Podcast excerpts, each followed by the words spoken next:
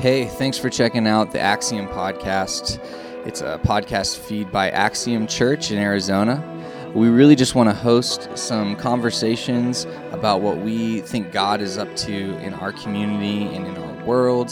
And we also want to post our sermons from our Sunday gatherings. You can get all that here and more um, so definitely interact with us on our social medias. It's all under um, Axiom Church AZ, and our website's axiomchurchaz.com. Thanks for checking us out. Hope you enjoy.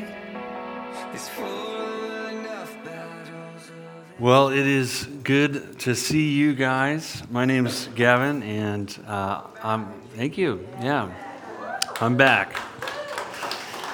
Um, and it, is good to be back. Uh, thank you so much for letting me take some time to, to rest. Um, I want to begin with a word from Psalms 18 28. This is a, really a prayer. You, Lord, keep my lamp burning. My God turns my darkness into light. So, Jesus, as we come to you, we pray that you would illuminate our spaces. You would give us eyes to see. You would be the source of our wisdom and knowledge. We thank you for the power that comes to us through the incarnation of your word, Jesus. Amen. Yeah, yeah, thank you so much for giving me some time to be away. Uh, it was a gift to me, uh, sabbatical. Uh, four or five weeks I was out, and so I'm seeing some new faces. I would love to meet and connect with you guys uh, at some point. Seeing some old faces. I want to hug, squeeze you, and kiss you. Um, and so I hope that's all right with you. Um, sabbatical for me was about abstinence from work, and uh, I did that. I was able to, to rest. And as I did that, I disengaged here so that I could re engage with Jesus and with my family. And I was able to do that. And people have asked me, like, what'd you do on your sabbatical? Well, I got drunk on Jesus. I, I, took him in and I got really intoxicated on the person and presence of Christ. The Gospels, I was reading them every day, and I didn't have to write a sermon. Uh, and it was a gift to me to be able um, to do that. But as I entered into my time of rest and my time of being away, I, I, I realized that my sense of separation that I was experiencing from God comes to me out of a mass of to dos, a mass of thoughts, and a mass of, of feelings. I was carrying with me all sorts of things all the time, so much so that my, my awareness of God was, was filtered out. Uh, I was blinded by my things. And so, so by pruning myself from the mass of to dos, thoughts, and feelings, I was free to enter into a spacious and silent land, a place that it had been a long time since I'd been there. And it was wonderful for me. I was able to see that my separation from God was truly just a highly filtered perception. The, the window was foggy, and I needed to hit the defrost button on the dash. Then I could see. Then I could walk with confidence. I was, I was sobered by my Sabbath. And I don't mean because I was like a, a drunk before but I mean because I was drunk on all the things. I was doing so much that I was stumbling around. And to be able to sober up in Sabbath put me in touch with Jesus. And I am so grateful for that. It reminded me that I, I, I need to protect the Sabbath in my life. You know, it's a law. It's not, it's not a good suggestion, it's like a law. Like, do this or it'll hurt. Martin Laird says exterior isolation is overcome through interior communion. And that was kind of the irony of my Sabbath was that well, I'd, before I'd been around and immersed in all the things and everywhere all at once, somehow, some way, I felt in exile. I felt isolated. But somehow, in the pruning and going into the still and quiet place, I felt more deeply connected to each of you and to God than I'd been in a long time. That's just the beauty of how the kingdom is so inverse from the way of the world at times. And it just was reminded of that. Now, I share all this because Lent is here. We're in Lent.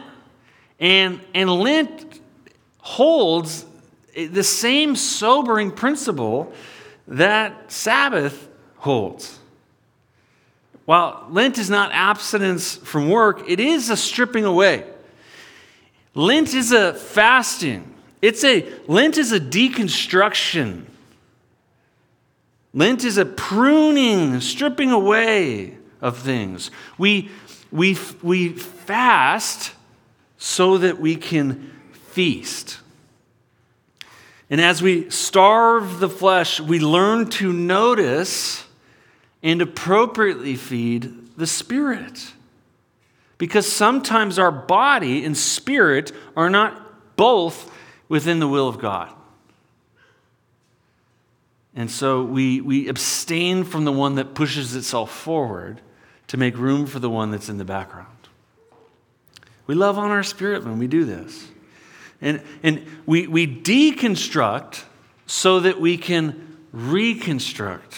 We detox and detach in Lent from distractions. And this, this principle is one that Jesus speaks of over and over again. Like, like we move from death to resurrection. That's what Lent is.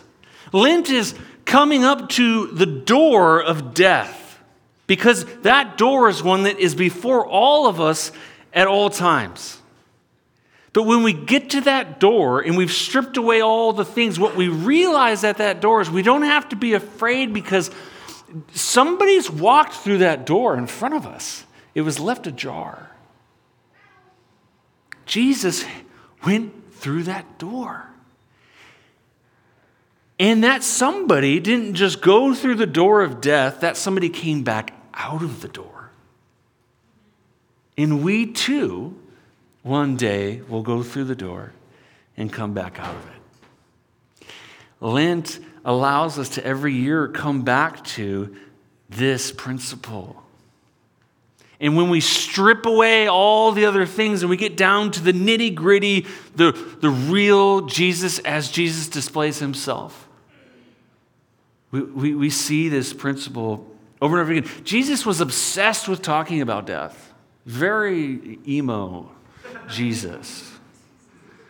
But he was also obsessed with talking about life. But this principle of losing so that we gain that, that we find in Lent is all over the place. He, I'm just going to give you a handful of one liners, and I could give you so many more, but I'll let the man speak for himself. Jesus answered, If you want to be perfect, go sell your possessions, give it to the poor, and you will have treasure in heaven. So, that what's the principle? The principle is as you let go, you will receive. He's, he's flipping it over. Then come follow me. Matthew 19, 29. Everyone who has left houses or brothers or sisters or father or mother or wife or children or fields, like all the things we hold most precious, the things we don't want to let go of, the things we refuse to, to, to, to release, as you release those things, right? You enter into that pattern. For my sake, you will receive a hundred times as much and will inherit eternal life. There's the principle again. Mark 9, 35. It's not just Matthew, it's Mark 2. Sitting down, Jesus called the 12 and said, Anyone who wants to be first must be last, and the servant of all. John also, 12, 24. Very truly, I tell you, unless a kernel of wheat falls to the ground and dies, it remains only a single seed. But if it dies, it produces many seeds. Losing and gaining. I better not leave Luke out. Luke 9, 24. For whoever wants to save their life will lose it, but whoever loses their life for me will save it.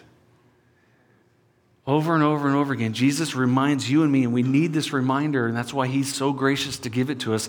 Guess what? You're going to face hard things. Guess what? You're going to have to let go. Guess what? There's going to be a pruning, but that pruning is good for you because it turns out we've attached all sorts of things to ourselves, and not just ourselves, but to Jesus. We've carried with us all sorts of baggage, all sorts of ideas, all sorts of assumptions, all sorts of thoughts that maybe they don't belong, and maybe we need a minute to go through the car wash again and, and, and, and repent and ask Jesus to help us fix our eyes in a way that we're really just seeing Him. We're not taking Jesus plus, you know, my other ideas and meshing them together, as we're so tempted to do, darn it. That's, that's the invitation. That's the invitation. You see, Lent is losing and letting go to gain. And by doing this, when you choose to enter into Lent in this way, when you choose to let go and to surrender, you, you place yourself in the way of God's grace. You park yourself in the way of the grace of God. That is, that you put yourself in a space where God can do in you and for you what you cannot do in yourself or for yourself. Thank you, Lord, for giving us your grace as we let go, as we release. And I know it's scary, it's freaking terrifying. It's vulnerable, it's even painful. But I want to tell you a story about what happens when we place ourselves in the way of God's grace. If you'll turn with me to Luke chapter 10. Now, how, how many of you have heard or read the story of the Good Samaritan? A, a, a couple of you have read your Bibles. That's good. Um, it's a pretty well known story, and I'm going to read it with you today uh, and, and then come back to this question of placing ourselves in the way of God's grace. This is what it says in verse 30, and, and I want us to read, Jesus, help us to read this with new eyes today. Help us to receive again through, through your red letters. All right. In reply, Jesus, not somebody else, said this A man was going down from Jerusalem to Jericho when he was attacked by robbers. They stripped him of his clothes, beat him, and, and, and went away, leaving him half dead. A priest happened to be going down the same road, and when he saw the man, he passed by on the other side. So, to a Levite, when he came to the place and saw him, passed by on the other side. But a Samaritan, as he as he traveled, came where the man was, and when he saw him, he had compassion. He took pity on him. He went to him and bandaged his wounds, pouring on oil and wine. Then he put the man on his own donkey, brought him to an inn, and took care of him. The next day he took out two denarii and gave them to the innkeeper. Look, look after him, he said, and when I return, I will reimburse you for any extra expense you may have. Now, typically, we, we read this passage and we think about, well, I better not be the Levite or the priest. I better be like the Good Samaritan, right? But, and, but I want to be, I, I, I want to be like the Good Samaritan, and, and that's accurate, but I, what if we chose to be the one who's been robbed? What if we chose to be the one who has had things taken from them? What if we chose to be the one who's lost so we might gain? What if we allowed ourselves to be in the way of God's grace? Now, there's no doubt Jesus places himself as the Good Samaritan, which is kind of mind blowing also because Samaritans were like taboo, they were no good. Okay? They didn't, no good for the, for the Jews. They did not like Samaritans, but Jesus chose to lift up the marginalized before the Levites and the priests, the ones who knew better. But see, the ones who knew better, with all their attachments to what they think about God and how to follow God, couldn't do the very thing that God Himself would do. Because they haven't placed themselves in the way of God's grace yet. They haven't allowed themselves to be robbed of all the things. They haven't realized that they're half dead, as this person is. We need to experience the ministry of Jesus' healing hands. That he comes to us, sees us in our half dead states, whatever they are, and he has compassion on us. And he pours himself out for us. He puts the oil on. He bandages us. He picks us up and places us in the care of others to love on us. And, and then promises to return. We gotta, we, we gotta start there. We don't get to start as the Good Samaritan. We start as the one who's been beaten and broken and, and you see in this story of the Good Samaritan, we learn that while we have all fallen into the hands of robbers, there is still one who has come in mercy to bandage our wounds. So I'm praying this Lent that we will allow ourselves to be stripped naked. We'll allow ourselves to release whatever it is. We'll allow ourselves to, to, to foolishly, vulnerably, painfully go through the fire if that's what we need, so that God can begin to put our pieces back together. Y'all, some of you need your pieces put back together. I do. I sat in my, my cabin on sabbatical and wept as I was reminded of this. Dang, I, I, need, I need to be tended to. It's going to take some time.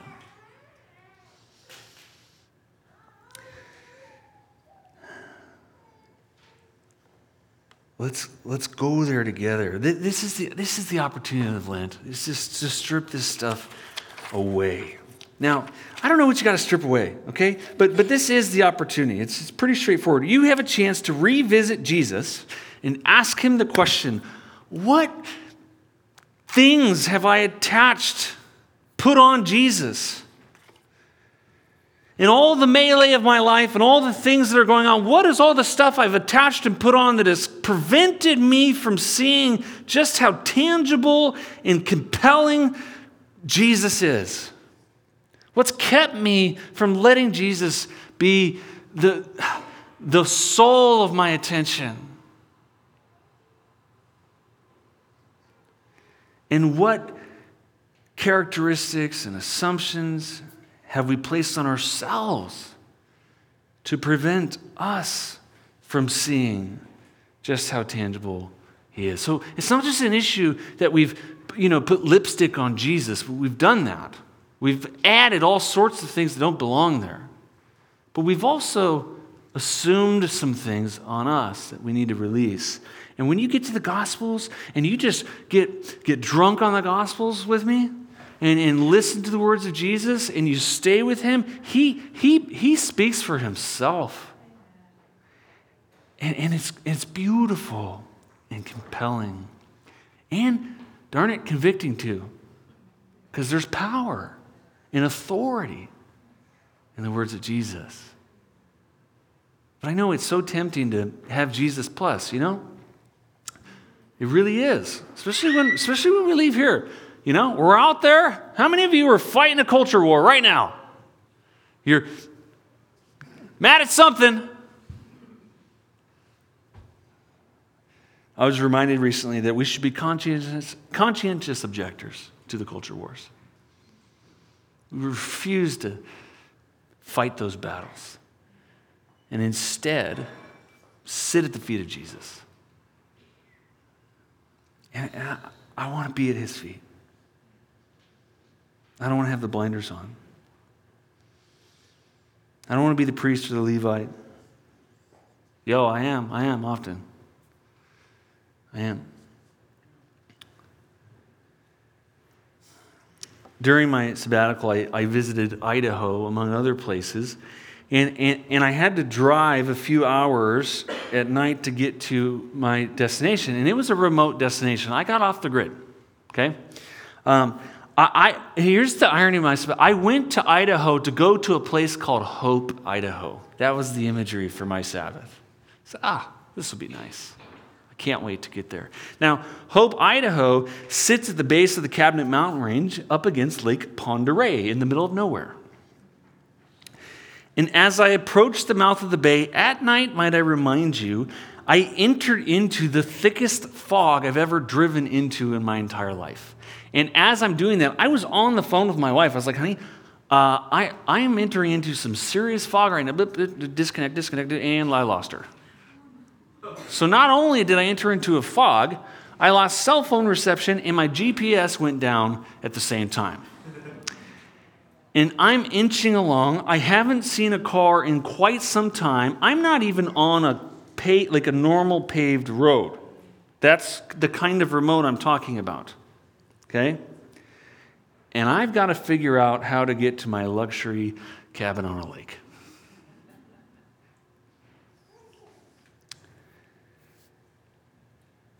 After I lost all of this, I began to feel some things like fear. I was a little nervous. Should I pull over? Do I keep inching my way? I see nothing. I can't see anything. Now, before the fog, I could see perfect. I could see all the deer in the road. There were many. But now I'm driving and I, I, can't, I can't see 15 feet in front of me. So after about 10 minutes of that, I'm like, I got to pull over. I haven't even seen a car. I can't even follow the lights of another car. I pull over and I just like, well, good thing, uh, you know, I've got a water bottle with me. I guess I'll park here. And then I noticed my sugars were going down. I'm diabetic. I'm thinking, oh, that's not good. That's not good. It's, it'll be fine. That's not good. And I, I started to panic a little bit, as we do in the fog. Right? Not just literal fog. Now, my destination to hope started to become a destination to hopelessness. And as it started to kind of really get to me, honestly, I was nervous. Um, thankfully, the cloud passed. And as the cloud passed, can you guess what was right there beside me? It was my cabin. It was right there. I was embarrassed. I actually looked around to make sure nobody saw me. nobody saw me. And I turned off and parked and went in, and I was fine. You see, this is what happens is we get scared. And when we're scared, we know that we've lost sight of what's right next to us. And it's easy to attach and to have a filter problem of all sorts and kinds. And so this Lent, this is my prayer for us that we would trust in letting go and know that as we do, we, we find gain. And that gain is Christ, person and presence of Christ. And as we do that, Jesus will minister to us, He'll bandage us, He'll take care of that scared thing. He'll turn us from water to wine. He'll give us new eyes. You'll be born again and again and again. So you can do that.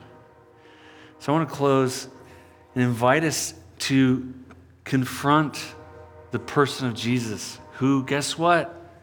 He's right beside you. He's before you, behind you, beside you, above you, below you. He's within you because he rose from, he came back through the door.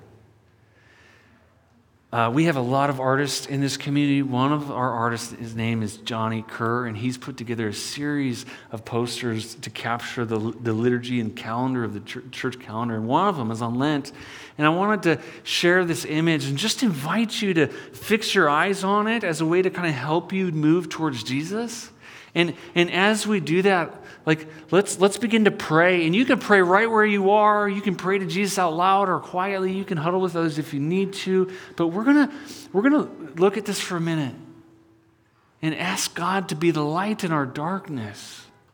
Ask Him to strip away all the things and be reminded that we have all that we need in Him. So let us let me start us in prayer, and then you guys can take it from there. If you want, there's the canvas in the back. You can, if, if Jesus will reveal to you some things, feel free to put it up there. Okay, let's pray.